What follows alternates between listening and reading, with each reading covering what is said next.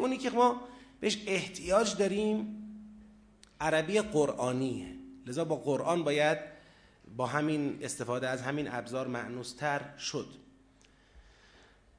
خب ما این هشتای اول رو یه مرور مختصر بکنیم. اعوذ بالله من الشیطان الرجیم. بسم الله الرحمن الرحیم. اتا امر الله فلا تستعجلوه. امر خدا که ما فعلا فهممون از امر الله. این است که امر خدا به برپایی قیامت. امر خدا به برپایی قیامت رسید. پس برای رسیدنش عجله نکنید. سبحانه و تعالی اما یشرکون. پاک و منزه است او و بلند مرتبه است نسبت به اون چیزی که با او شریک قرارش می‌دهند. از اونها بلندتر و بزرگتره.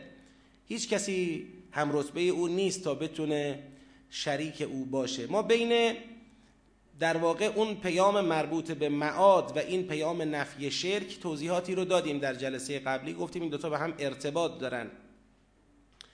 یعنی وقتی که معاد انکار می شود معاد وقتی انکار می شود استعجال طلب عجله برای معاد نوعی از انکار معاده.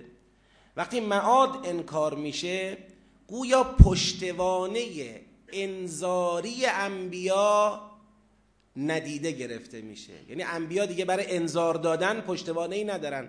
چی به مردم بگن؟ بگن مردم بیاید موحد بشید که چی بشه؟ بیاید نمی‌دونم تقوا پیشه کنید که چه اتفاقی بیفته. اگر همه چیز همین دنیاست حالا الان تو این دنیا این همه مشرک هم دارن زندگی می‌کنن. این همه آدمی که هیچ اعتقادی به خدا و توحید و معاد و غیرم ندارن دارن زندگی می‌کنن. چه مشکل خاصی مگر براشون پدید آمده؟ این بارونه که رو سر همه میباره این زمینه که زیر پای همه مونه آفتابه که برای همه میتابه. زمینم هر جای دنیا بکاری می‌روید گندم میده جو میده لوبیا میده نخود میده همه چی میده. لازم نیست حتما مسلمان باشی تا اگر بکاری نخود در بیاد. شما کافرم باشی بکاری نخود در میاد. خب حالا بس موحد باشیم یا نباشیم؟ اصطلاحا میگن سمه مازا لذا باور به معاد اون پشتوانه است که انبیا بهش تکیه میدن. بعد میگن توحید. مردم این توحید چیزیه که اگر شما بهش روی نیاورید بعد از مرگ کارتون زاره. خب؟ پس لذا میگه اتا امر الله فلا تستعجلوه یعنی اول میگه امر خدا بر برپایی قیامت قطعا رسید عجله نکنید. بعد میگه سبحانه و تعالی عما یشرکون. پس دیگه جایی برای شرک باقی نمیماند. ینزل الملائکت بالروح من امره علی من یشاء من عباده. خداوند ملائکه را همراه با روحی که جنسش و سنخش از امر خداست. بر هر کدام از بندگانش که می‌خواهد. یعنی؟ یعنی پیامبران نازل می‌کند. ان انذرو که ای بندگان منتخب من انذار بدهید سایر بندگان را که چی؟ که انه لا اله الا انا. به بندگانم بگید که جز من خدایی نیست. من شما سوال می‌کنم. اینکه جز من خدایی نیست انذار داره.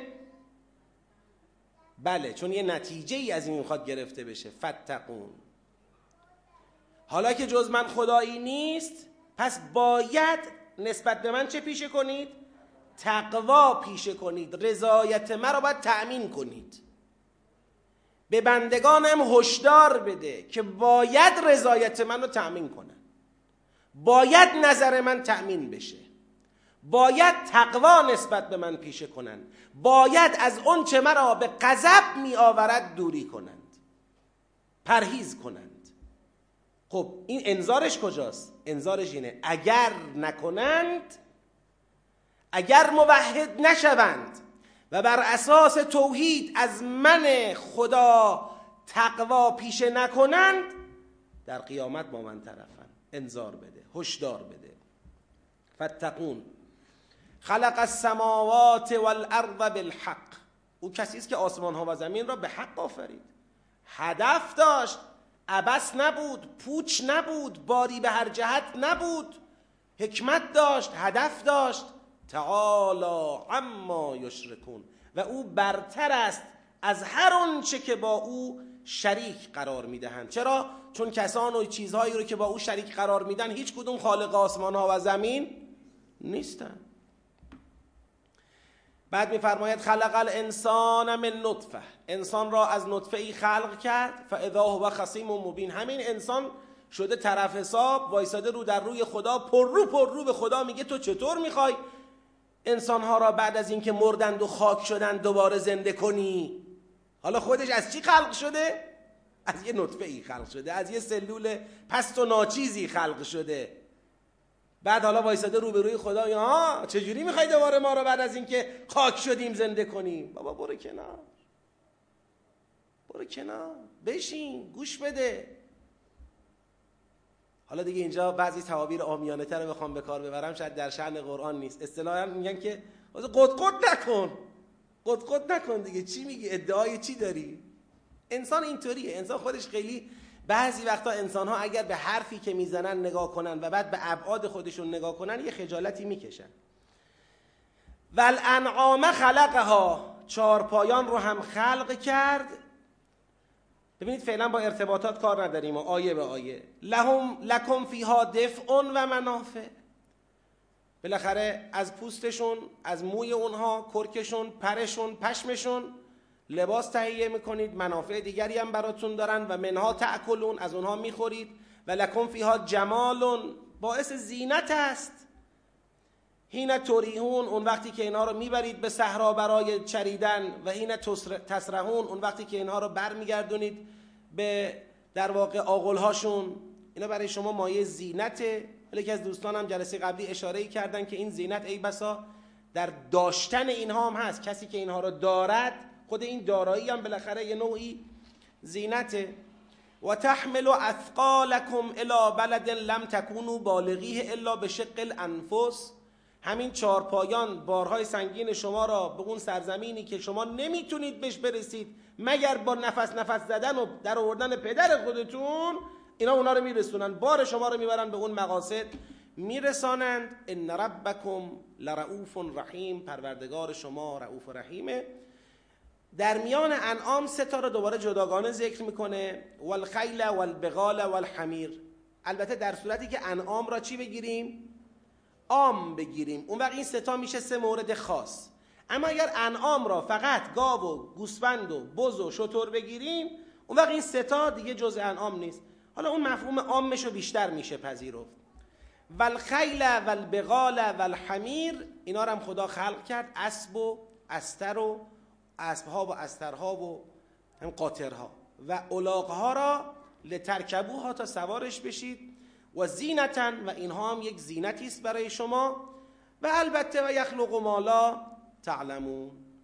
اینایی که خلقه که خلقه از این به بعدم همین الان و از این به بعدم دائما بگید یخلق. خداوند داره خلق می‌کنه. خب. اما رسیدیم به این آیه امروز آیه جدید. و علی الله قصد السبیل. یه سلوات بفرستید.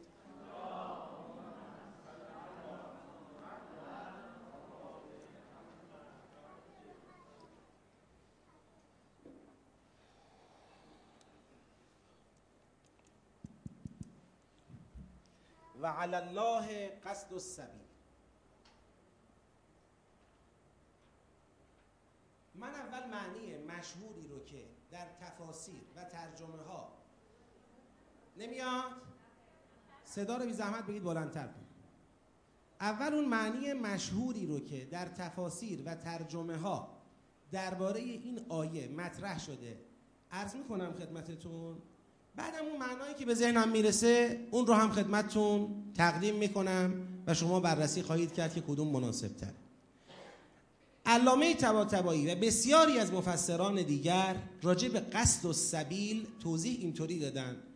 فرمودن این قصد مصدره به معنای اسم فائل گاهی مصدر به معنی اسم فائله مثل اینکه میگیم علیون علیون عدلون. علیون عدلون. علی عدل است. عدل مصدره ولی به معنی اسم فاعله. یعنی علی عادل است. چرا یه وقتایی به جای اسم فاعل مصدر به کار میره؟ برای مبالغه. یعنی علی بسیار عادل است. علیون عدلون یعنی علی عین عدالت است. اونقدر عادل است که می شود گفت او تجسم عدالت است عین عدالت است. پس یه وقتایی مصدر به جای اسم فاعل به کار میره. فرمودن این قصد مصدر به معنی اسم فاعله. یعنی قاصد. خود ذات کلمه قصدم یعنی استقامت. قاصد یعنی مستقیم. قاصد یعنی بسیار مستقیم. چیزی که انسان را به مقصد بگید برساند. اون وقت اینجا چرا اومده؟ اضافه شده بر سبیل قصد و سبیل قصد مضاف از سبیل مضاف الیه. میگه از باب اضافه صفت به موصوفه. یعنی یه بار شما میگی علی عادل. یه بار شما میگی عدل علی. یه بار شما میگی سبیل قاصد. یه بار شما میگی قصد سبیل. قصد سبیل یعنی سبیل قاصد. تو عربی گاهی اوقات برای اینکه سخن مبالغش بیشتر بشه چه اتفاقی میفته؟ اون صفت میاد به موصوفش اضافه میشه. صفت به موصوفش موصوفش اضافه میشه. لذا فرمودن الله قصد و سبیل از مبالغه هاش که صرف نظر کنی یعنی الله از سبیل القاصد یعنی راهی که مستقیم باشد و انسان را به مقصد برساند این راه بر عهده کیه؟ بر عهده خداست. بعد علامه میفرمایند که این مسئله ای که خدا بر عهده گرفته راه قاصد را راه مستقیم را اون سبیلی را که انسان را به مقصد برساند این که خدا بر عهده گرفته از باب این است که خداوند هدایت بندگان را بر خودش چه کرده؟ واجب کرده. خودش بر خودش واجب کرده که بندگانش را هدایت کنه. و علی الله قصد السبیل. بعد میفرماید و منها جائر و البته از این سبیل از سبیل هم مذکر هم مؤنث بهش زمیر برمیگرده در زبان عربی. منها یعنی و من السبیل یعنی بعضی از راه ها هستند که اونا قاصد نیستند چی هن؟ جائرن. جائر از جور. جور یعنی انحراف. یعنی بعضی از راه هم هستند که اون پوینده را پوینده را به مقصد نمیرسانند بلکه منحرفش می‌کنند. از مقصد پرتش می‌کنن بیرون. میگه و بعضی از راه هم جائرن ها. دیگه نگفته این راه های جائر هم الله نه. الله قصد و سبیل. یعنی اون راههایی که انسان را به مقصد میرساند اون بر عهده کیه؟ اون راهی که انسان را به مقصد میرساند بر عهده خداست ولی راه منحرف کننده هم وجود بگید دارد و منها جائر و لو حالا یه نفر میگه خدا که می‌خواست هدایت کنه. چطور می‌شد همه ما را هدایت می‌کرد در همین راهی که به مقصد میرساند؟ دیگه این راه های انحرافی جائر. این راه های انحرافی ما را فریب نمی‌داد و نمی‌رفتیم تو راه های انحرافی. میگه مشیت خدا به این تعلق نگرفته که همه را بخواد هدایت کنه. مشیت خدا به این تعلق گرفته که هر کس را طالب هدایت است. بگید. هدایت کند و هر کس را طالب هدایت نیست هدایت نکند. میگه ولو شاء اگر خواسته بود اگر خدا خواسته بود که نخواسته. لو شرطیه امتناعی است. اگر خدا خواسته بود که نخواسته لهداکم اجمعین. اون وقت همه شما را هدایت می‌کرد. ولی نخواسته. خدا نخواسته که هر کس چه بخواهد چه نخواهد بگی هدایت شود. نه خیر آقا هر کس بخواهد خب راه هدایت بازه. و هر کس نخواهد خب نخواهد. خدا اینجوری خواسته خلقت را. این معنای مشهور از این آیه. خب؟ بله. ببخشید. عرض می‌کردم الان که این معنای مشهور اینقدر به آب و تاب گفتم خودم هم بدم نمیاد قبولش کنم. ولیکن فکر می‌کنم سیاق خیلی با این معنا همراهی نمی‌کنه. شما نگاه بکنید آیه قبلی رو یک بار. هرچند ما الان تو مرحله سیاق نیستیم ولی تو فهم نفسی یک آیه ما الان فهم نفسی هستیم دیگه می‌خوایم تک تک آیه ها رو بفهمیم. ولی یکی از قرائنی که تو فهم نفسی یک آیه به ما کمک می‌کنه قرائن متصل است. قرائن متصل یعنی همین جمله هایی که چسبیده. البته به یه معنا متصل در علم اصول اون قرائنی است که داخل جمله باشه ها. اگر از جمله بیرون باشه میگن منفصل. اما اگر یه مقدار وسیعتر نگاه کنیم بالاخره این آیه‌ای که بهش چسبیده تعیین کننده می‌تونه باشه. یه وقتایی از شما بچهتون یه سوالی می‌پرسه میگه بابا مامان این کلمه یعنی چی؟ شما میگی جملهشو؟ جملهشو بخون. تو جمله بهتر می‌تونی بفهمی این کلمه معناش چیه. دست در باش. این که دکمه نداره خاموش کن. آه داره. خب. بله. بله. یه وقتایی شما ممکنه بالاخره به فرزندتون بگید جمله رو بخون. پس خود قرینه سیاق این جمله قبلی جمله بعدی یه وقتایی مهم میشه. نگاه بکنید آیه قبلی رو. خداوند میفرماید بله. در آیه قبلی خداوند میفرماید ول انعام خلقها. حالا اینجا راجع به انعام یه نکته ای فرمود گفت تحملو اثقالکم. انعام اینطورن که بارهای سنگین شما را حمل می‌کنن. پایین ترش هم گفت والخیل والبقال والحمیره ل ترکبوها. یعنی دو تا مسئله را راجع به انعام مطرح کرد. انعام یکی حمل کننده بارهای سنگین شما هستند. دوم اینکه شما هم بر انعام چه می‌شوید؟ سوار می‌شوید. خب چه حمل کردن چه سوار شدن بالاخره درش یه حرکت کردنی و یه به مقصد رسیدنی هم وجود دارد. کیه که راه رو نشون میده؟ به همین جنبندگان به همین چهار پایانی که شما سوارشون میشید و میرن و اتفاقا یکی از ویژگی های اسب و قاطر و اولاق یکی از ویژگی هاشون هوشمندیه دیگه. شما نمی‌دونم اهل روستا هستید یا نه وقتی که این گله ها برمیگردن می‌رسن به روستا دم غروب همون اول روستا ول میشن. گوسفند و گاو و اولاق و استر و اسب و هر چی که هست همه خودشون میرن طرف خونه های خودشون و قاطی هم نمیشن. یعنی هیچ گوسفندی نمیره تو آقل اون یکی. نمیره تو کوچه اون یکی. یه روستا با کلی کوچه هر کی میره خونه خودش.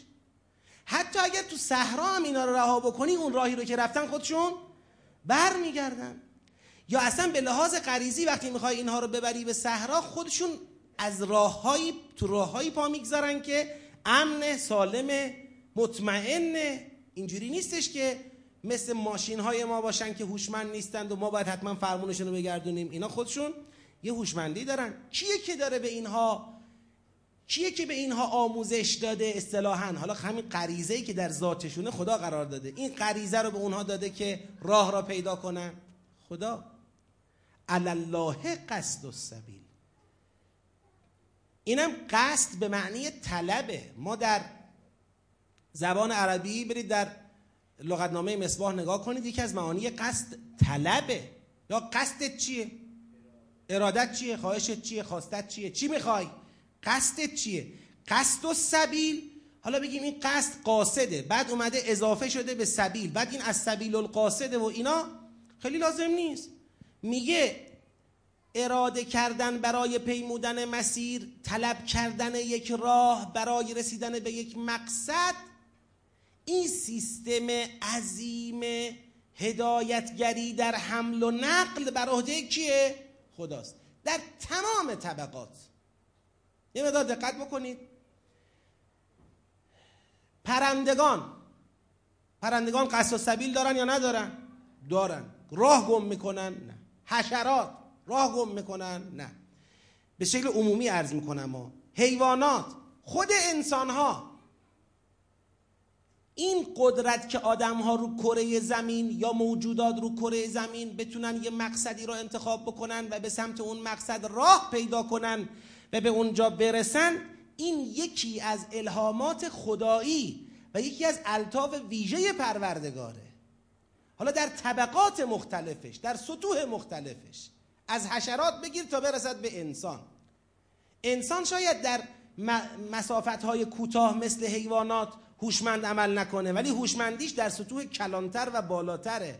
یعنی می‌تونه مسافت های طولانی را راهیابی بکنه. من الان می‌خوام از اینجا برم به یه شهر دیگر از اینجا برم به یک کشور دیگر. تو هوا می‌خوام دنبال راه باشم تو دریا می‌خوام دنبال راه باشم تو بیابون می‌خوام دنبال راه باشم. این راهیابی قصد و سبیل یا راهیابی این یه چیزی که بر عهده خداست و البته خداوند به گونه ای قرار داده این نظام و این سیستم را به گونه ای قرار داده که امکان اشتباه هم توش هست و منها جائر. و منها جائر یعنی اینطوری نیستش که حالا که الله قصد و سبیل است پس الا و لابد هر جنبنده ای هر راهی را که می‌خواد بره راه درسته. نه. در همین دنیا چه بسیار جنبندگانی از انسانها حیوانات و غیره هستند که ممکنه راهی را که می‌خوان انتخاب بکنند و برن درش اشتباه کنن راه انحرافی برن. همین اسبه ممکنه بنا به یه عاملی اشتباه بره. همین علاقه ممکنه بنا به یه دلیلی اشتباه بره. همین انسان با این قدرت عقلی که داره ممکنه یه وقتی اشتباه بکنه. که حالا اینم خودش از آیات و نشانه های پروردگاره. یعنی خدا طوری قرار نداده که هیچ ردخور نداشته باشه. یه نشانه ای خدا گذاشته. بدانید یه وقتایی امکان خطا کردن در پیمودن راه هم هست. و البته ولو شاء اگر خواسته بود لهداکم اجمعین. همه شماها را اجمعین. همه شما مخلوقات را اجمعین می‌تونست هدایت کنه به مقاصدتون. به گونه ای که هیچ کس هیچ وقت اشتباه نکنه ولی همچین اراده ای نکرده.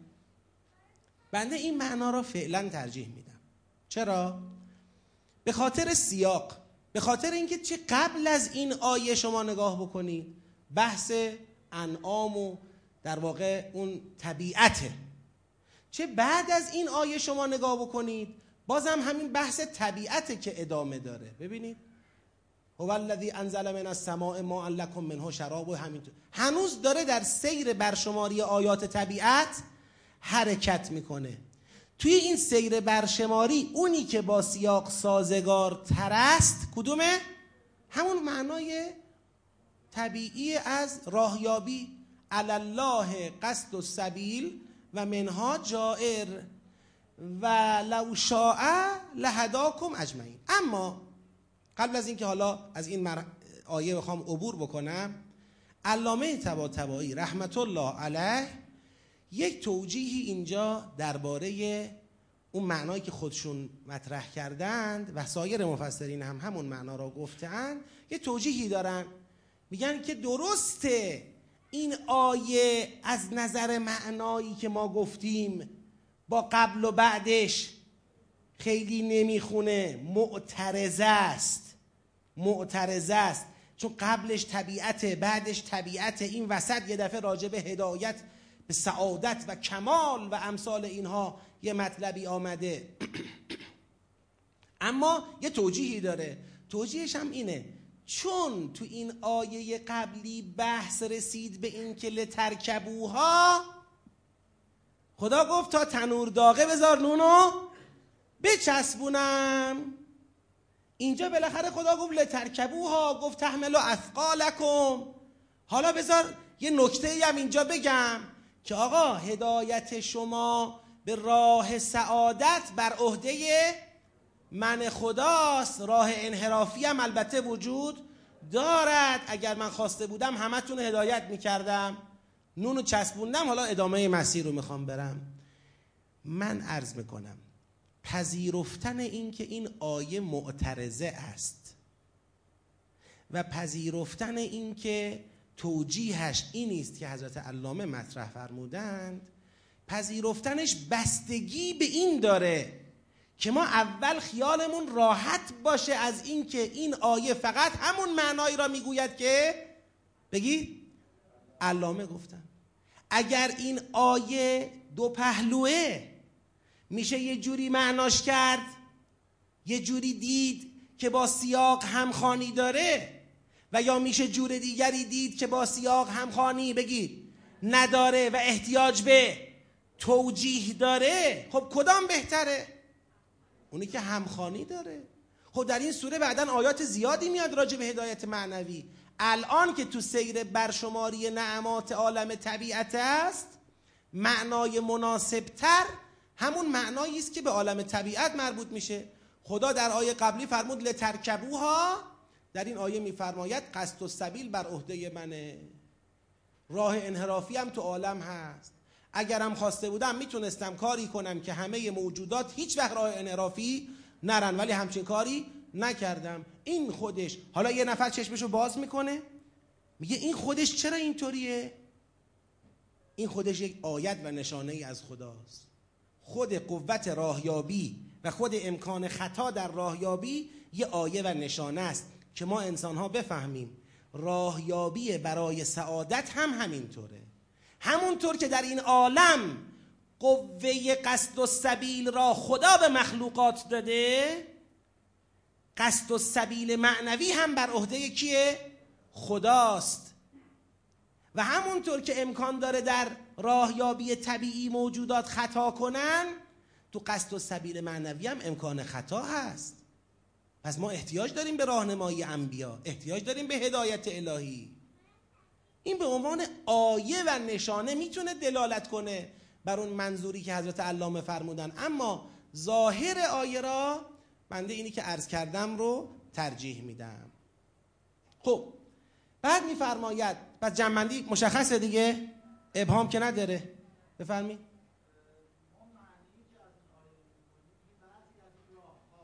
بله. این هم یکی از شواهدیه که بر صحت عرض بنده دلالت داره. ببینید الان عرض می‌کنم عرض می‌کنم. فر... سوال دقیق و فنیه. این که آقا منها جائر میگید من سبیل جائرون. یعنی از راه ها بعضیاش چیه؟ جائر و انحرافیه. در حالی که سبیل چیه؟ مفرده. چطور میشه که یک زمیری به مفرد برگرده بعد تبعیض درش ایجاد بشه؟ مشخص شد سوال؟ خب اگر سوال معلومه دقت بکنید. در بیان حضرت علامه این یه اشکال وارده. چرا؟ چون از سبیل تو بیان علامه یک راه بیشتر نیست. یه راه واحده. الف و لامش هم الف و لام عهد باید باشه. الف و لام عهد. یک راه. خداوند اون راه را انا هدیناه السبیل. ما انسان را به اون راه مستقیمی که او را به سعادت برساند هدایت کردیم. خب؟ اون وقت اگر این یک راه باشه دیگه منها جائر رو نمیشه توجیهش کرد. در حالی که تو عرض بنده از سبیل الفلامش جنسه. یعنی قصد و سبیل با تمام مصادیقش. جنس سبیل. با همه مصادیقش. الفلام عهد دیگه نیست. قصد و سبیل بر عهده خداست. و منها و از این از سبیل مصادیق جائر هم وجود دارد. و منها جائرون. لذا تو عرض بنده این اشکال وارد نمیشه چون الف و لام الف لام جنسه. اما تو فرمایش علامه چرا این اشکال رو میشه وارد کرد؟ چون الف لام باید عهد باشه. وقتی عهد بود دیگه منها جائرون جایگاه خودش رو پیدا نمی‌کنه. خب. بفرمایید.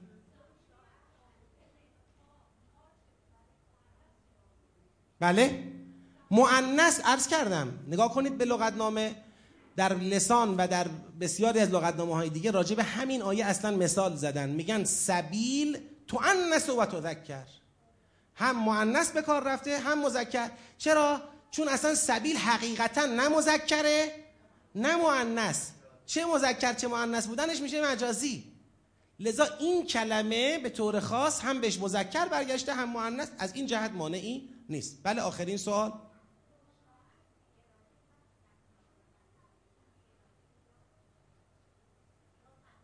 طبق عرض بنده اراده چه معنی داره؟ خب. بله. ل... نه. این هداکمش ها. هداکم اجمعین چون انسان تو این مخلوقات هست شده هداکم اجمعین از باب قلبه انسان. انسان هم یکی از مخلوقات الهی است.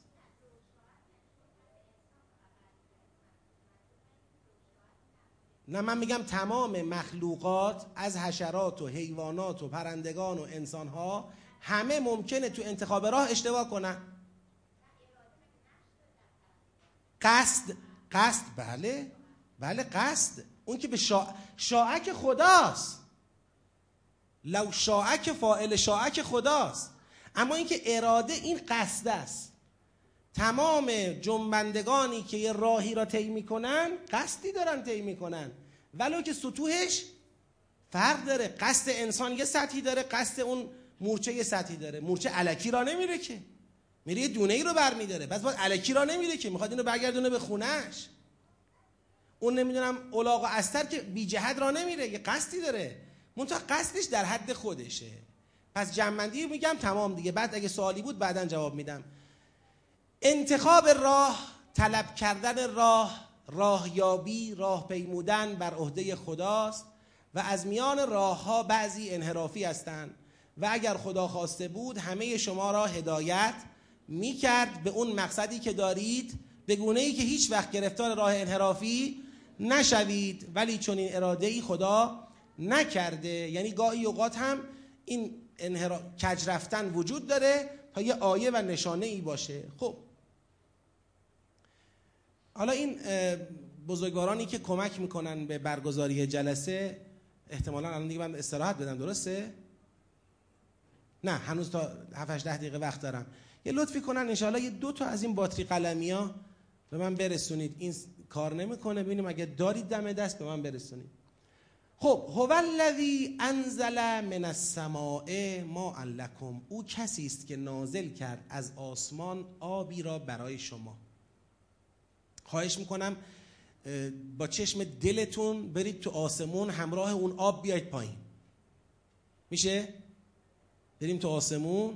اون توده های عظیم از ابرها که حاوی بارانند و یه وقت میرید بر پهنه یک کشوری دارن باران میریزن. هو الذی انزل من السماء ماء لکم. بله. منه شرابون. از اون آب شرابی هست. یعنی یه بخشیش برای چیه؟ نوشیدنه. و منه شجر فیه تسیمون. و از اون آب شجری برمی آید شجر یک معنای عام می داره یه معنای خاصی داره. معنی خاصش فقط درخته معنی عامش تمام رویدنی های از زمینه.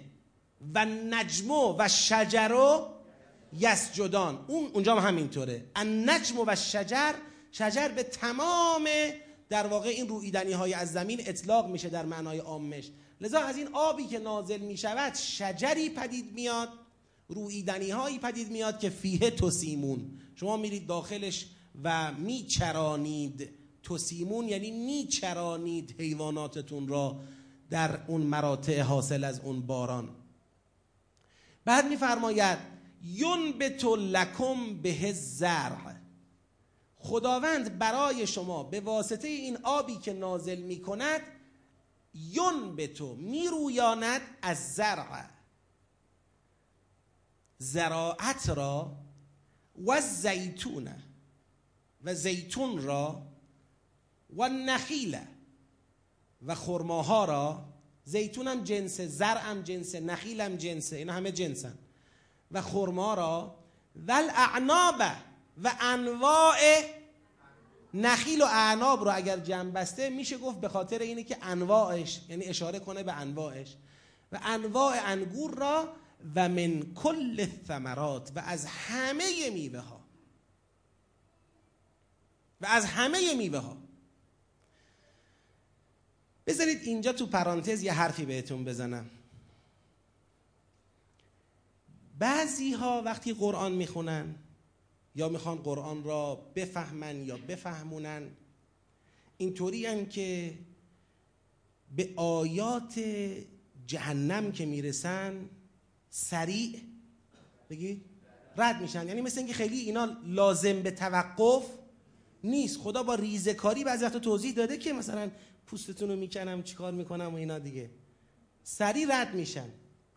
یا بعضیا به آیات بهشت که می‌رسن همینطور میگن که خب حالا اینا دیگه خیلی توضیح نداره. یعنی خب دیگه بهشت دیگه. اینا که جوبه اینا هم که درخته اونام که خونه است و اونام که هوریای بهشتی و اونام که قلمانن خب بریم سر اصل مطلب.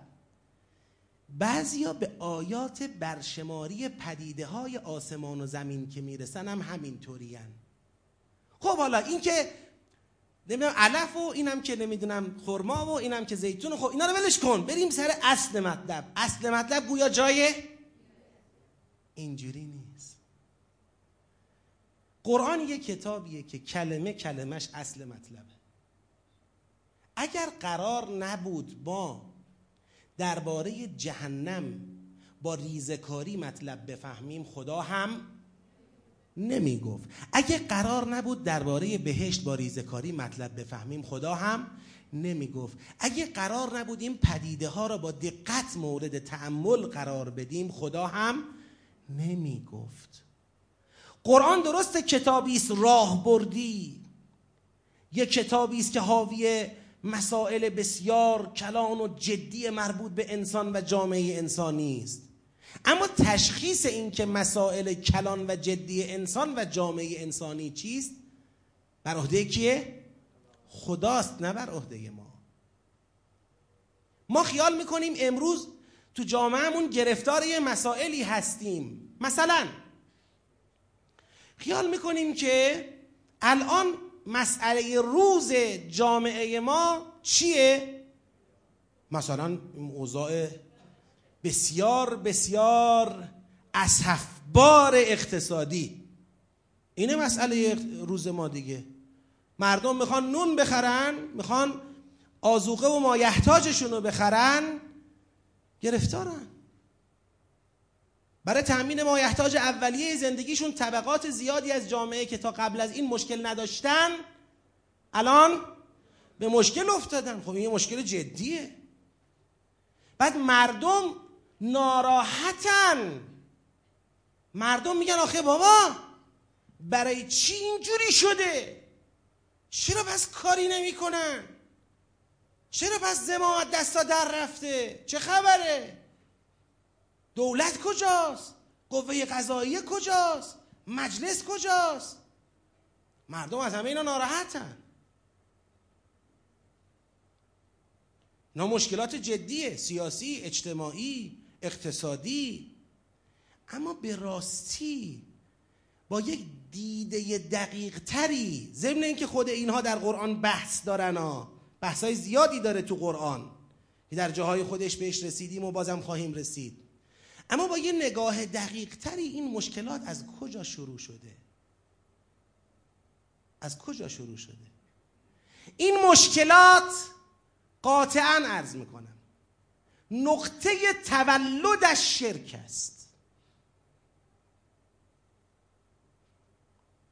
نقطه تولد اساس پدید آمدن همه مشکلات اقتصادی ما مشکلات سیاسی ما مشکلات فرهنگی ما مشکلات اخلاقی ما مشکلات خانوادگی ما اساس پدید آمدن همه اونها شرکه موحد نبودن ماست. ما دنیامون را بین خودمون و خدا تقسیم کردیم. ما دنیامون را بین خدا و قدرتهای بزرگ روی زمین تقسیم کردیم.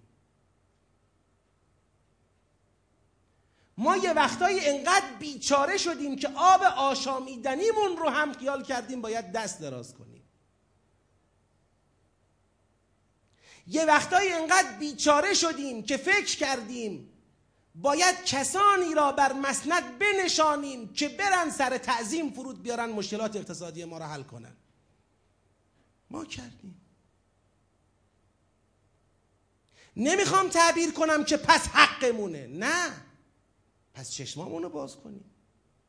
یعنی باور داشتیم که هو الذی انزل من السماء ماء لکم منه شراب باور داشتیم که و منه شجر فیه تسیمون.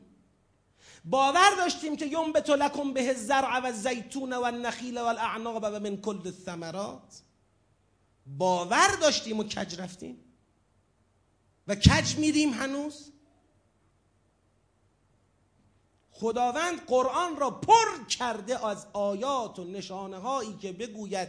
بابا این عالم یک آقا بیشتر ندارد. یک سرور بیشتر ندارد.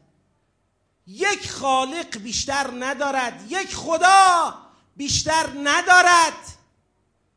نمی‌خواد به غیر او باج بدید. نمی‌خواد در مقابل غیر او فرود بیاید.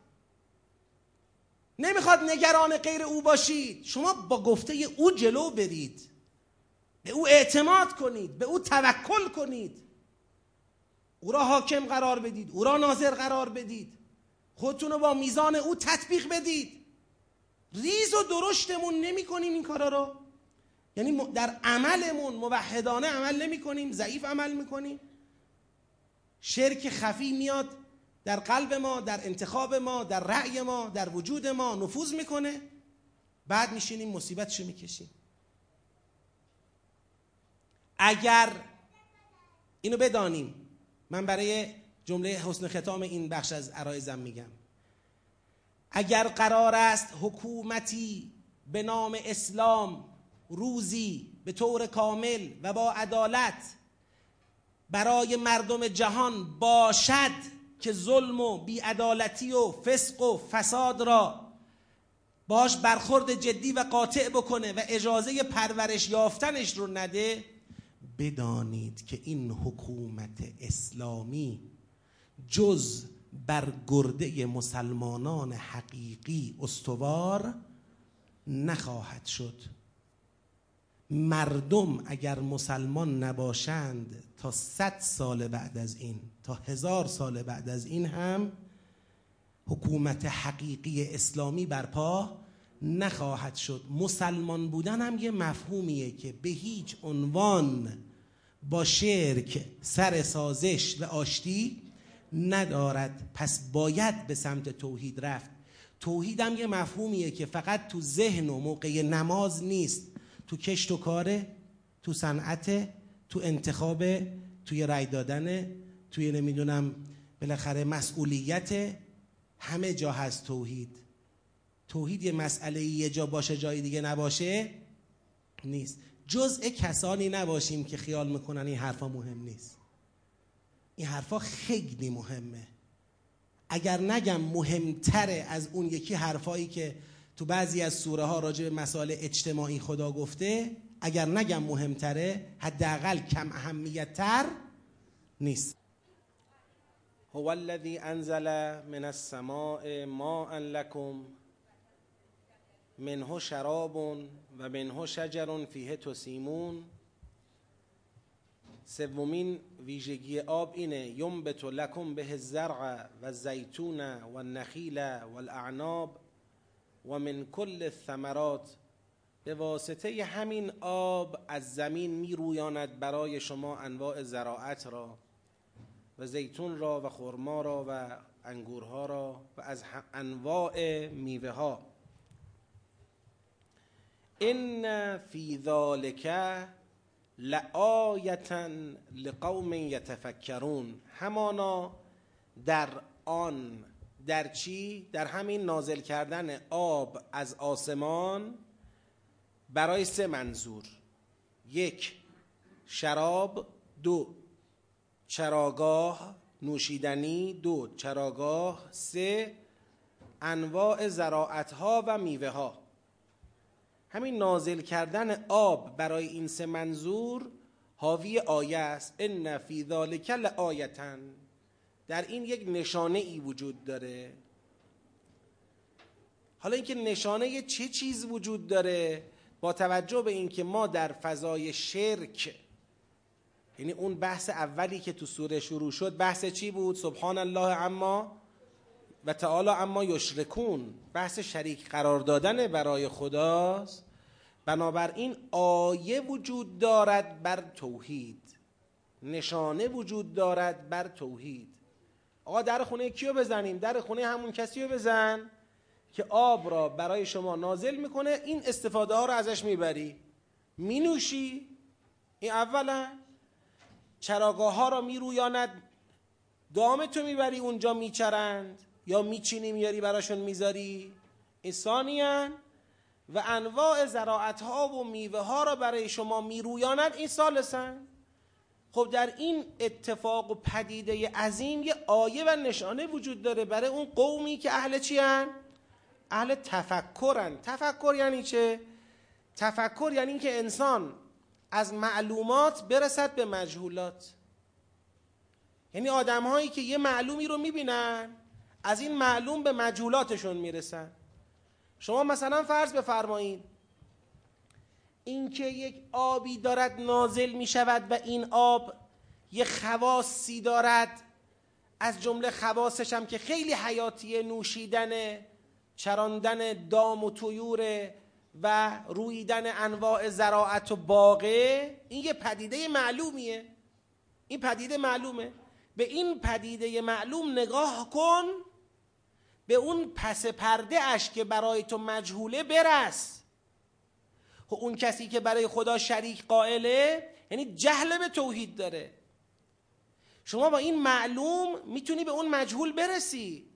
با این آیه و نشانه می‌تونی به اون صاحب نشانه برسی. خب تفکر کن. چرا ما تفکر نمی کنیم چرا از اونچه می‌بینیم به اونچه نمی‌دانیم نمی‌رسیم؟ و می‌شود رسید. و راه رسیدن بازه. هو الذی انزل نه هیچ کس دیگه ای او کسی است که نازل کرد. خب. و سخر لکم و مسخر کرد برای شما. مسخر کرد یعنی چی؟ یعنی اینکه به خدمت شما درآورد. سخر لکم یعنی به خدمت شما درآورد. بله؟ نه.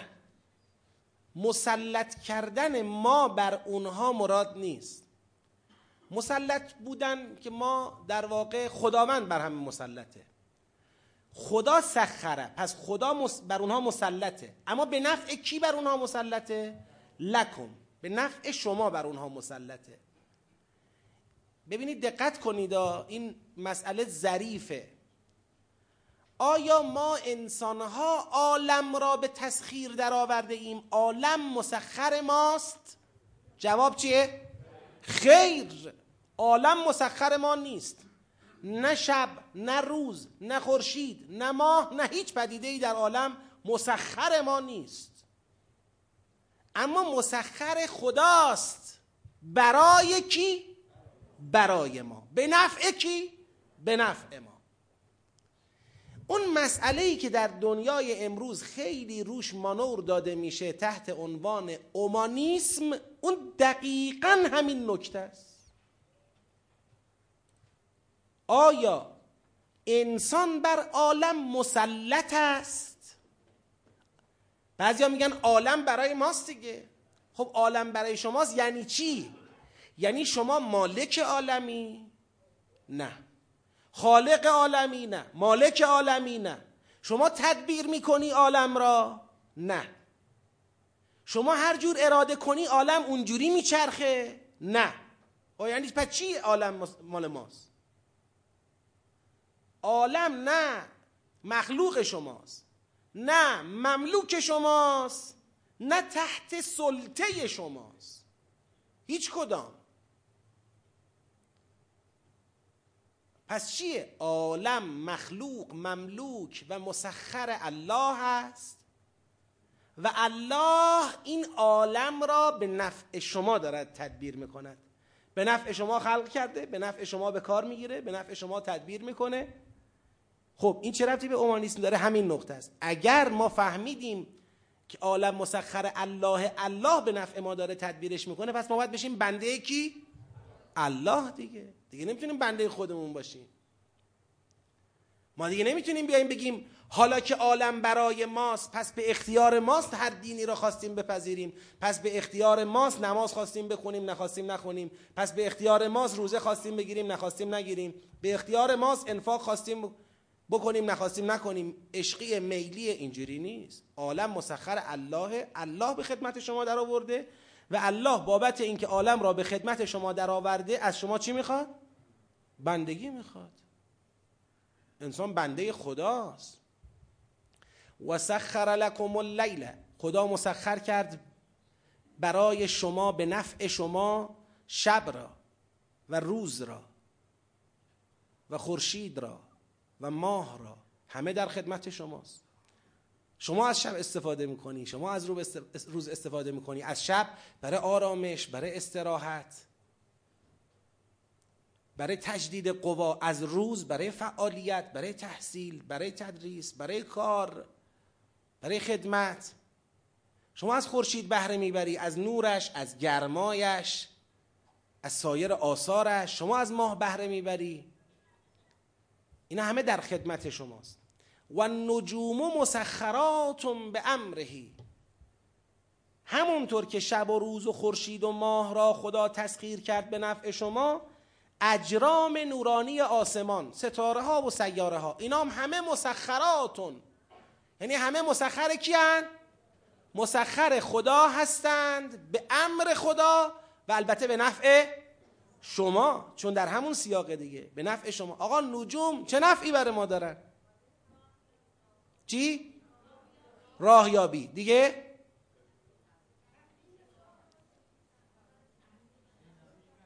زینت. دیگه؟ نجوم. تقویم. پدیده های نجومی و فلان و اینا. ستاره شناسی. دیگه؟ از همه مهمتر بذارید بهتون بگم. اگر زمین در این وضعیتی که امروز می‌بینید هست این وضعیت معلول دست به دست هم دادن تمام کائناته. یعنی هیچ ستاره و سیاره و کهکشان و پدیده ای توی عالم آسمان پیدا نمی کنی الا اینکه نقشی و سهمی دارد در وضعیتی که امروز شما روی زمین داری. زمین علکی زمین نیست. همینطوری زمین نیست. خداوند یک نظام عظیم را پدید آورده. عظیم.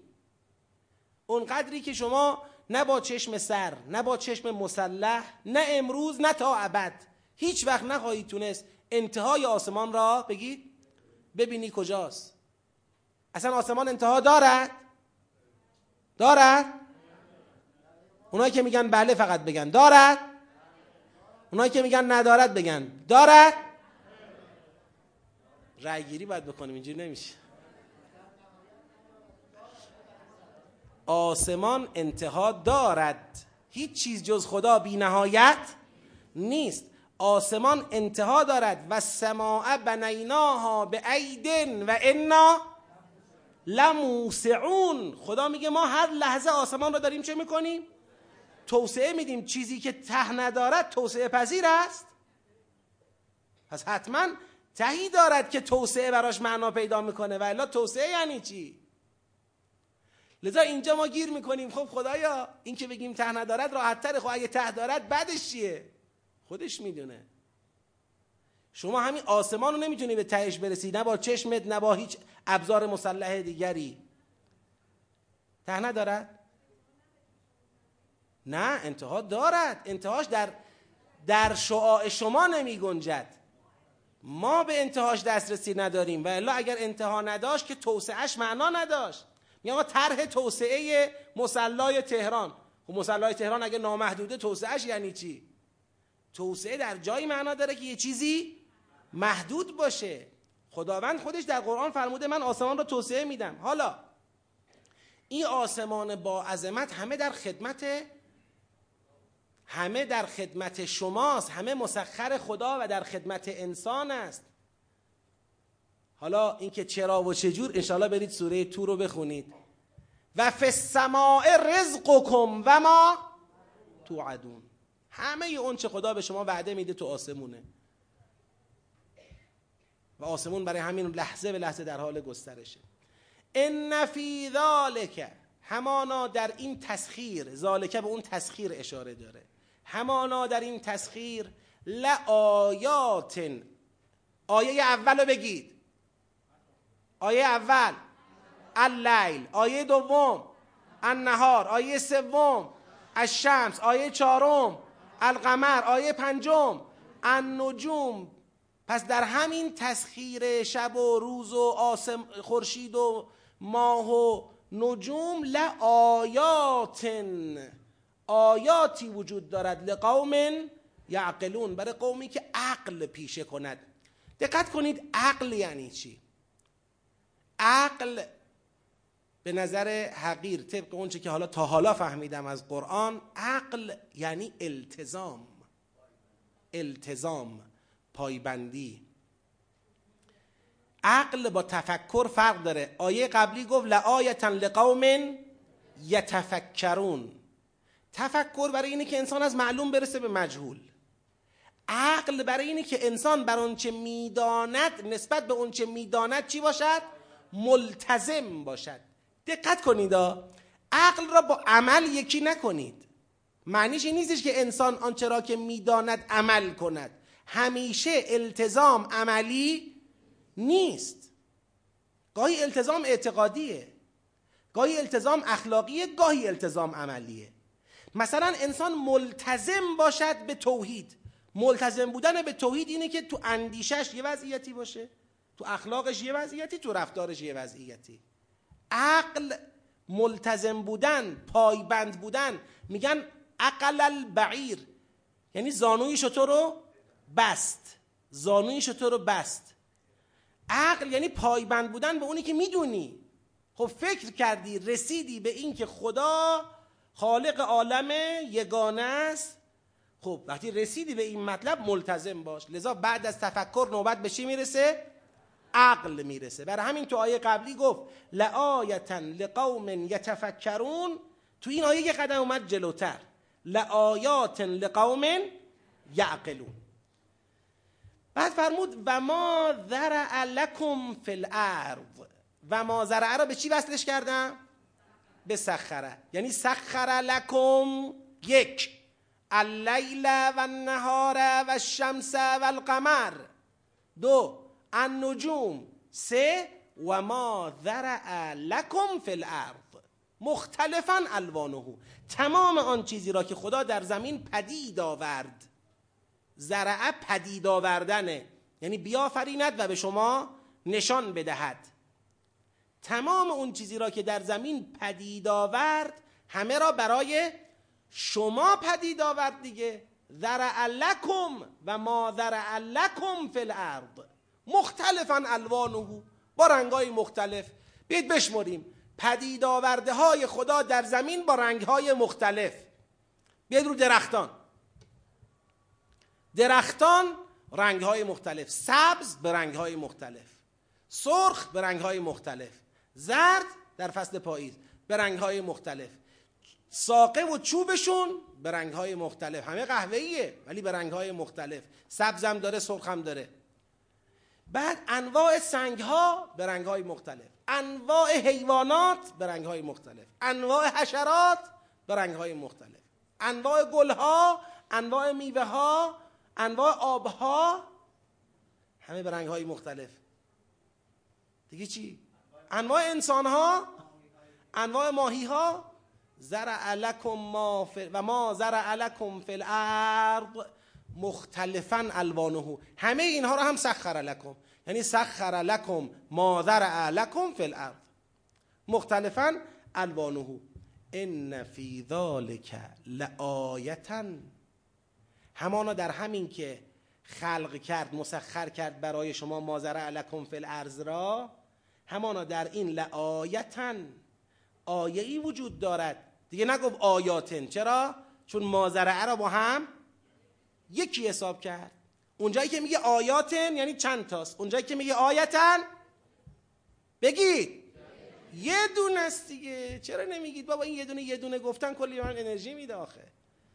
و ان ان فی ذلک لآیتا لقوم یذکرون. همانا در آن آیه ای وجود دارد برای قومی که یذکرون. یذکرون یعنی متذکر می‌شوند. سومین پله است. پله اول لقوم یتفکرون. اگرم نمی‌دونن فکر می‌کنن می‌رسن. پله دوم لقوم یعقلون. وقتی رسیدن ملتزم میشن. پله سوم لقوم یذکرون یعنی وقتی ملتزم شدن تازه دلشون دلشون نورانی میشه روشن میشه به یاد خدا میفته از قفلت ها فاصله می‌گیره از اونچه می‌تونه شرک را بزاید دور میشه. لقوم یذکرون. خب بعد میفرماید بعد میفرماید صلوات بفرستید نه دیگه این از کار افتاد خب بعد میفرماید و هو الذی سخر و هو الذی سخر البحر. و او کسی است که دریا را مسخر کرد. تو سیر تسخیرها تسخیرات اول مال چی بود؟ شمس و قمر و لیل و نهار بعد نجوم بعد مازر علکم فل ارز مختلفا الوانهو. اینو بی زحمت داره این باتریاش می‌تونید و هو الذی سخر البحر. و او کسی است که دریا را مسخر کرد. بازم سخرت دریا را برای کی؟ برای شماها دیگه. دریا را مسخر کرد. لتأکلوا منه لحما فریا. تا اونو برد تازه. خب تا بخورید از آن از دریا بخورید لحما فریا. یعنی یک گوشت تازه گوشتی تازه را. گوشت از دریا خوردن یعنی چی؟ سید انواع ماهی. انواع ماهی. تو آبهای سرد و آبهای گرم و آبهای شور آبهای شیرین ماهی های مختلف با طعمای مختلف با خواص مختلف و بسیار مفید. بسیار مفید برای هر کسی. لتأکلوا منه لحما طریا و تستخرجوا منه حلیه تلبسونها. و برای آنکه تستخرجو استخراج کنید از آن از دریا حلیتن زینتی را زیبایی را که تلبسونها که از اون زیبایی تو لباساتون چه کنید؟ استفاده کنید بهره ببرید. تو عربی زینت هم با لبس میاد. ما تو فارسی معمولا زینتالات را نمی پوشیم البته تو عرف محاورمون می پوشیم ما میگن علنگو تو پوشیدی ولی که درست نیست. ما تو فارسیمون علنگو را نمی پوشیم نمی‌دونم چیکار می‌کنن علنگو را؟ دست می‌کنیم مثلا. خب هرچی فکر کردم میرم علنگو رو نمیپوشیم بس چیکارش کنیم دست می‌کنیم. آره. البته ما نه خانوما دست می‌کنن. یا مثلا دستبند یا گردنبند یا گوشواره یا انگشتر. انگشتر ما در ترکی میگیم تاخماخ. مثلا انگشتر رو میتاخیم. تاخماخ می‌کنیم. را اما حالا در توی انگشتر چکار می‌کنن فارسا؟ دست می‌کنن انگشت می‌کنن حالا هر کار می‌کنن دیگه. خب بگذاریم به هر حال قرآن یعنی در زبان عربی زینت را هم با لبس میاره. لبس پوشیدن زینت را با لبس میاره. میگه از دریا زینت حالاتی را زینت هایی را استخراج می‌کنید که شاه زینت های دریا چیه؟ مرواریده مرواریده شاه زینت های دریاست که در دل صدف پرورش پیدا می‌کنه. یه قطره آب میره تو دل یه صدفی و تبدیل به یک خلاصه جسم کروی شکل کوچک درخشان زیبای با ارزش میشه که انسانها در به در دنبالشن. و تستخرجوا منه حلیه تلبسونها و تر الفلک مواخر فیه و می‌بینی کشتی ها را که مواخر. مواخر جمع ماخره. ماخره کشتی که داره در دریا را میره. این جلوش که نوک تیزی داره آب رو چکار می‌کنه؟ میشکافه. این میشه ماخره مواخر یعنی کشتی ها را می‌بینی که دارن آب رو میشکافن و میرن جلو. و تر الفلک مواخر فیه و لتبتقو من فضلهی ببینید این لتبتقو رو هم به تر الفلک وصلش کردم هم به سخر البحر. و لتبتقو من فضلهی یعنی یکی از خاصیت های فلک اینه که سوارش بشی بر پهنه دریا سفر کنی و از فضل خدا جستجو کنی. حالا انواع سیدها انواع تفریح هایی که دارن از دریا استفاده هایی که از منظر دریا میشه. ولتبتغوا من فضله ولعلکم بگید تشکرون. و باشد که شکر کنید. خب چند تا اومدیم تا حالا؟ یک قوم دو قوم سه قوم چهار لعلکم. اگر کسی متذکر شد جلوه تذکر شکره. و اگر حالا اینو من اضافه می‌کنم. ولا ان شکرتم. ولا ان کفرتم. ان عذابی لشدید. شکر نعمت. برادرا و خواهرا بیاییم بیشتر اهل شکر بشویم. جامعه ما به شکر محتاجه.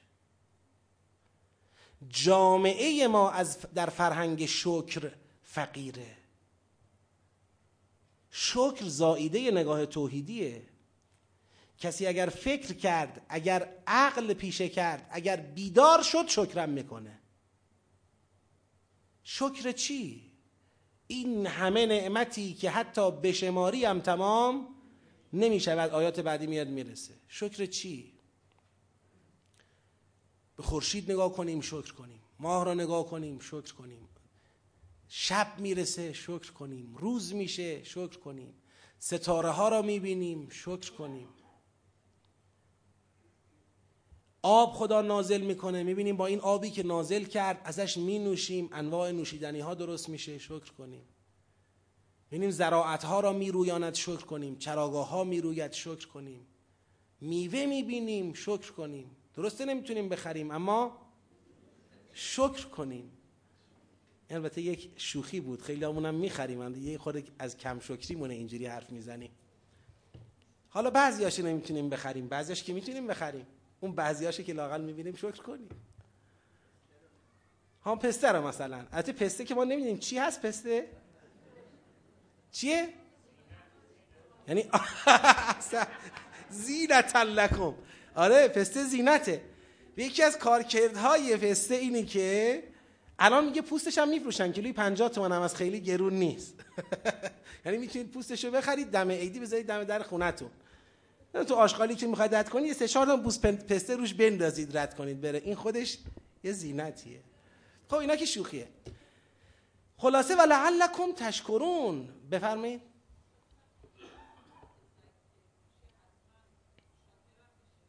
بله. تذکر شکر آفرینه بله تذکر خب این چون که معلوم نیست ما متذکر بشویم یا نه. یعنی که میگه ولعلکم با مقدماتشه. اگه مقدماتش آمد ما اهل شکرم میشیم. بله. بله ولی انسان متذکر شاکرم میشه. ولعلکم تشکرون. برسیم به اینجا. و القا فی الارض. و افکند در زمین. همین زمین زیر پاتون. ببینید چه چیزایی خدا درش افکنده. یک رواسیه. رواسی جمع راسی. راسیه. راسیه یعنی چیزی که ثابته. خدا در قرآن ثابت بودن را به عنوان وصفی برای چی به کار برده؟ کجا؟ ولجبال ارساها. خدا کوه را در زمین ثابت کرد. مستقر کرد ثابت کرد. رواسیه اینکه خدا میگه من برای شما در زمین رواسی افکندم. رواسی یعنی همین کوه ها انتمید بکم. این انتمید بکم یه معنایی داره. در تفاسیر و ترجمه ها شما می‌بینید که به نظر منم قابل قبول میاد. اینه که یعنی کراهت انتمید بکم. کراهت انتمید بکم. یعنی خدا کوههای ثابت را در زمین القا کرد افکند که مبادا زمین شما را چه کند؟ مضطرب کند. انتمید بکم. مبادا زمین شما را مضطرب کند. به راست و چپ بگید بکشاند. یعنی این ثبات و استقراری که شما در راه رفتن روی زمین دارید یکی از آثار القاء کوه در زمینه. یعنی یکی از آثار کوه تنظیم میدان مغناطیسی زمینه. به گونه ای که انسان روی زمین بتونه چجوری را بره؟ این آقای این بنده خدایی که این قربیلک چیه؟ بیربیلک قربیلک چیه؟ اینو برداشته برده هی داره می‌زنه اینو یه جایی تو جیبش. آقا اونو بیا بده به خودم دست در نکنه. نمی‌خواد. شما که باتری نمی‌خوای بدی لاقل اینو این نزن آخه. خب. اینو بده در آها دیگه نمی‌تونی کاری کنی هر کار می‌خوای بکن. خب رواسی انتمید بکم حالا این داشتم می‌گفتم. این معنای مشهورشه. اما یه معنای دیگه برای انتمیده بکم متصوره. امروز ما در خلاصه صبح جای شما خالی بحث می‌کردیم. با یکی از دوستان همین دوستی که این نمی‌ذاره این سفر رو شما راحت ببینید. این پیشنهادم مطرح شد این وجه هم مطرح شد به نظر وجه خوبی میاد روش تحمل کنید. ما دیگه نگیم کراهت انتمیده بکن. مبادا زمین شما را چه کند؟ بگید. راست و چپ بلرزاند. چون ما در لغت نگاه کردیم یکی از معانی تمیده ماده یمیدو یکی از معانیش راست و چپ رفتنه. و یکی از آثاری که کوه روی زمین دارن اینه که شما یه مسیر رو می‌خوای بری به کوه برخورد می‌کنی باید یا بری سمت راست یا بری سمت چپ کوه انسانها را و مناطق زندگی انسانها را تفکیک کرده جدا کرده. یکی از عواملیه که رو زمین آدمها راهاشون از هم چی میشه؟ جدا میشه. اون وقت اون شاهدی که برای این وجه هم میشه ذکر کرد کلامات بعدیه. و انهارن و سبلن لعلکم تهتدون. یعنی اگر ببینید کوههایی هم قرار داده که به این کوه می‌رسید بعد راه کج کنید یا راست برید یا چپ برید انهارن و سبلن نهرها و راههایی هم قرار داده که شما را به مقاصدتون برساند لعلکم تهتدون به این امید که شما اهتدا پیدا کنید به اون انهار و به اون سبل و به مقاصد برسید امروز یکی از عوامل جدی تفکیک اوضاع جغرافیایی و قومیتی روی زمین وجود چیه؟ کوه هاست اون ور البرز چه خبره؟ این ور البرز چه خبره؟ شما می رشته کوه البرز.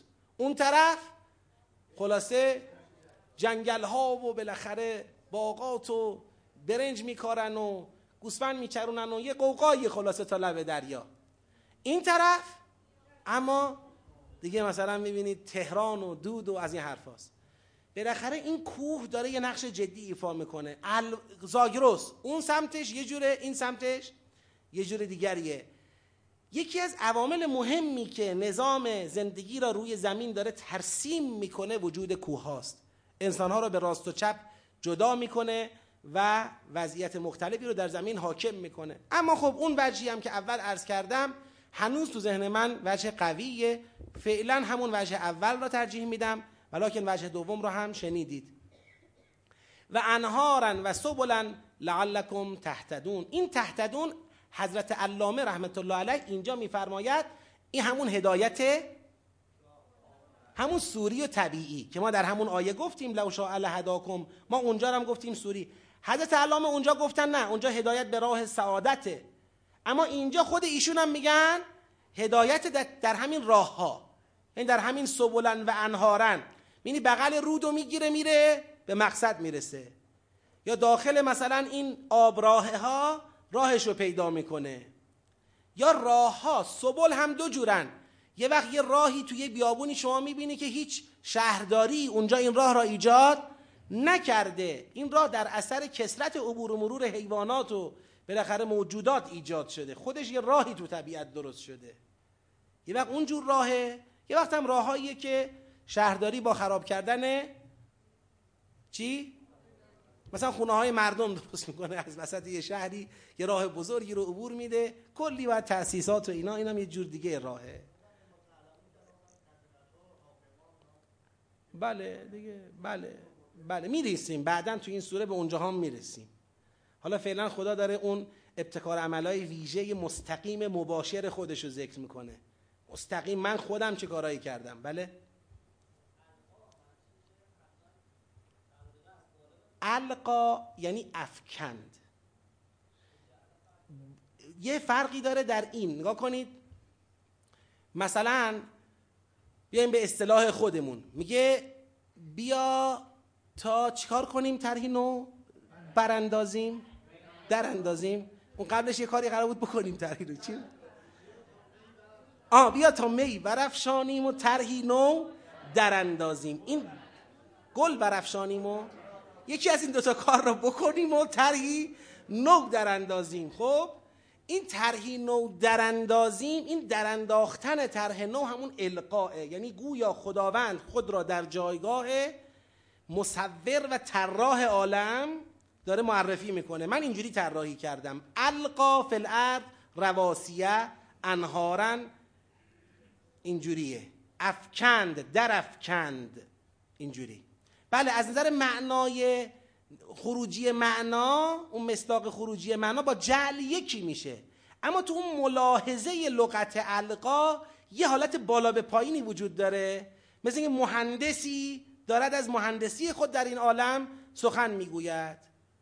یه بار میگه قرار دادم قرار دادم بیشتر به معمار می‌خوره. مهندس اما اون فاز بالاتر رو داره اشاره می‌کنه. من اینجوری درک می‌کنم. حالا بازم شما به تفاوت‌های القا و جعله بیشتر دقت بکنید. زرعه دو تا معنا برای زرعه متصوره. یه زرعه معنیش اینه.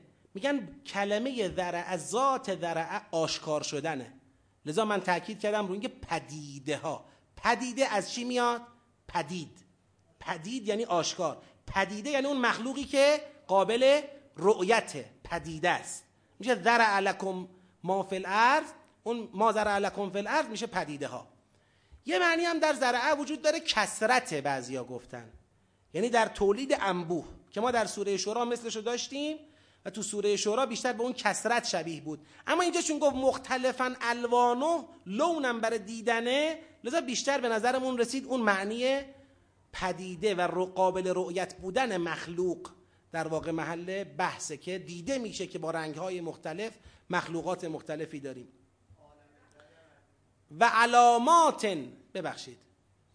بفرمید آخرین سوال باشه. تا اینجا.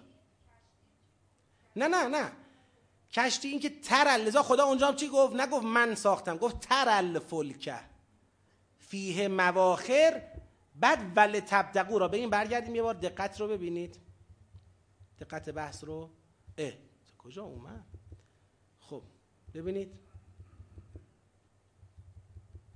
آه. بله. و آل محمد و عجل. ببینید ترل فلک فیه مواخر رو اصلا ما به هو سخر البحر وصلش نکردیم. این یه مقدمه است برای حرف بعدیش. ولتبتقو من فضله.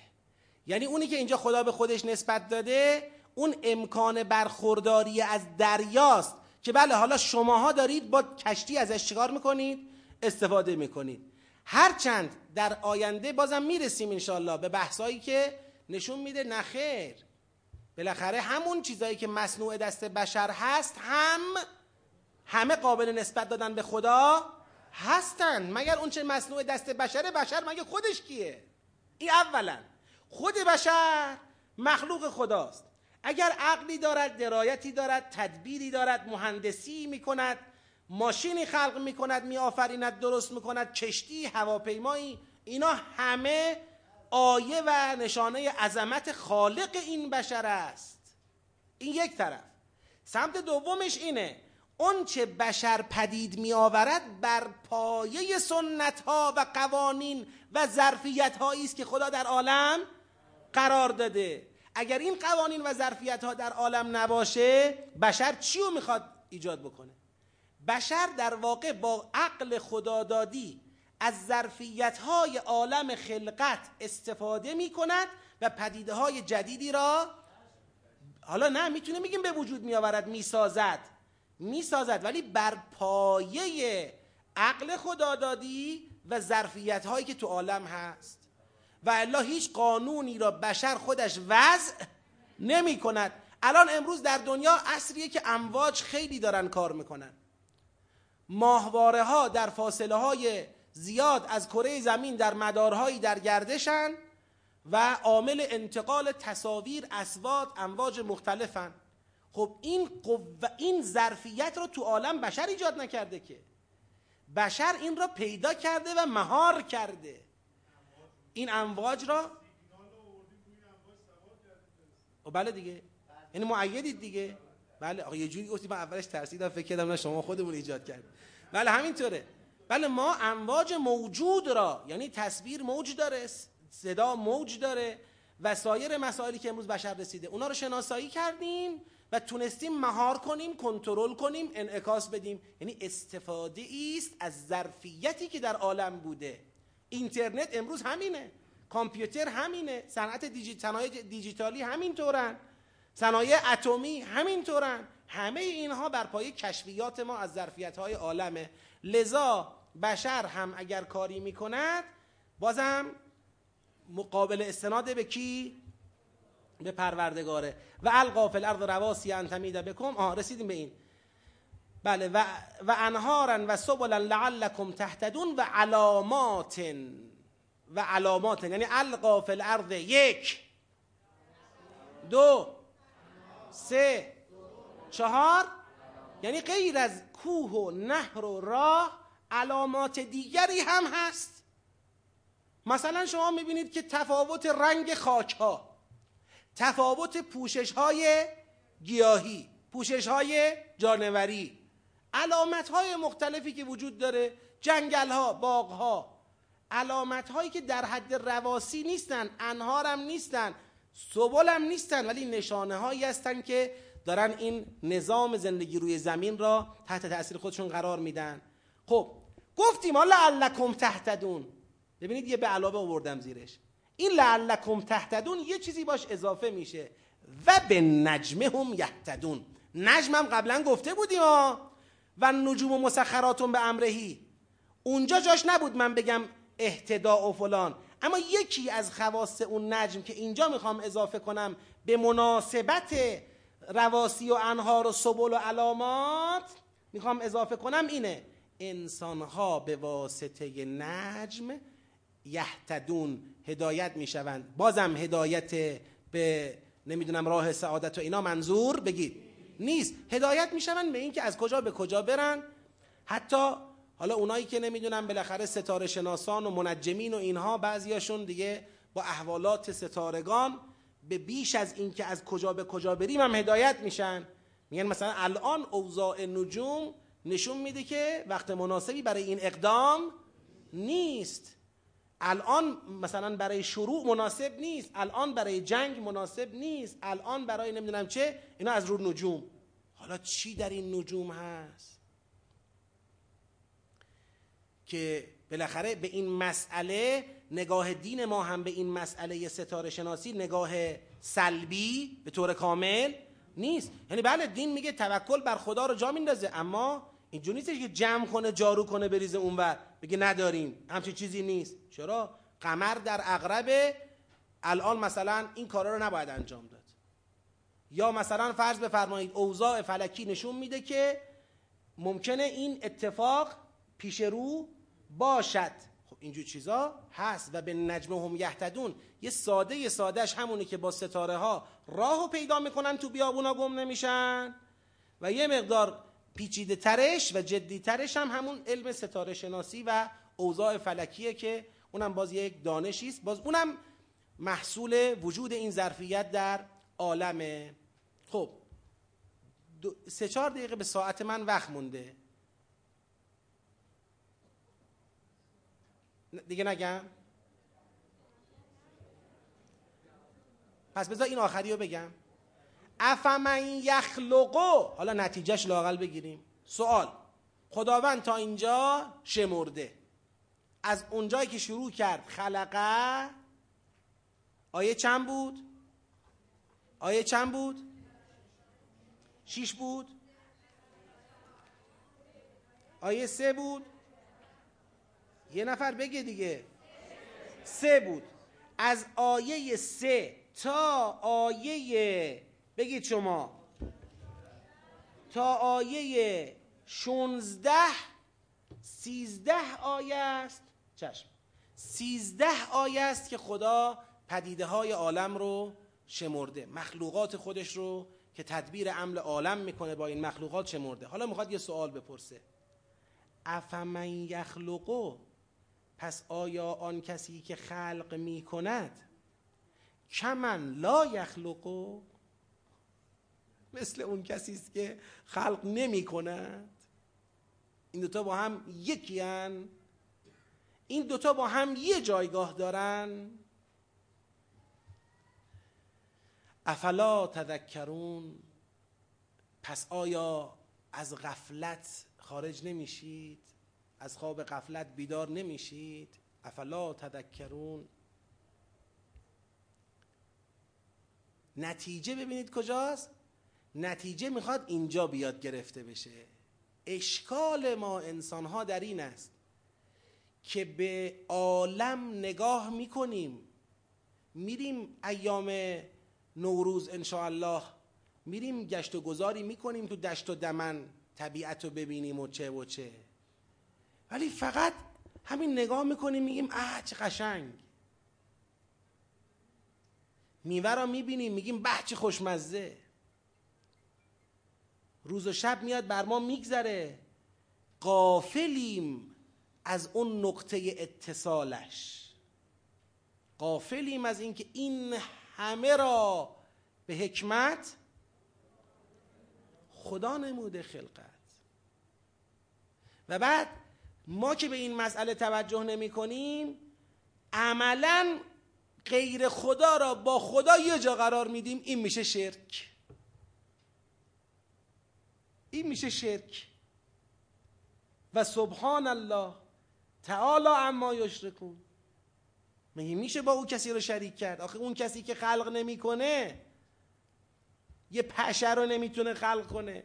خلق کردنش که بماند. اگه این پشه از یک جایی بنشینه و یک ذره به پاش بچسبه نمی‌تونه از او پس بگیره. اینی که نمی‌تونه خلق کنه را وقتی میای با اونی که خلق کرده نه یه چیز دو چیز سه چیز. هر چرا می‌بینی. به وجود آورده. این دوتا رو وقتی یه جا قرار دادیم تو ذهنمون تو دلمون این یعنی ما مبتلا شدیم به چی؟ به شرک. و این اولین نقطه بدبختی و شقاوت انسانه انسانی که می‌خواد اساس نجات در قلبش شکل بگیرد یکی از کارهایی که باید بکنه اینه باید به مخلوقات خدا به این دید نگاه کند که اینا مخلوقات خدا هستند و نتیجه بگیرد که پس غیر خدا هر کس و هر چه که باشد به هیچ وجهی با این خدایی که خالق این همه است یک جا قرار نمی‌گیره. یک جا قرار نمی‌گیره. این انسان قوت پیدا می‌کنه قدرت پیدا می‌کنه ایمان پیدا می‌کنه بصیرت پیدا می‌کنه راه پیدا می‌کنه نجات پیدا می‌کنه. خدایا همه ما را به این دید باز موفق بفرما. همه ما را نسبت به خلقت خودت و آثار اون متذکر بفرما. درخت پرثمر توحید را در قلب ما غرس بفرما و این درخت را ریشهدار بفرما و ما را از ثمراتش بهرهمند بفرما. جهت تعجیل در فرج پرشکوه امام زمان علیه السلام صلواتی خط بفرما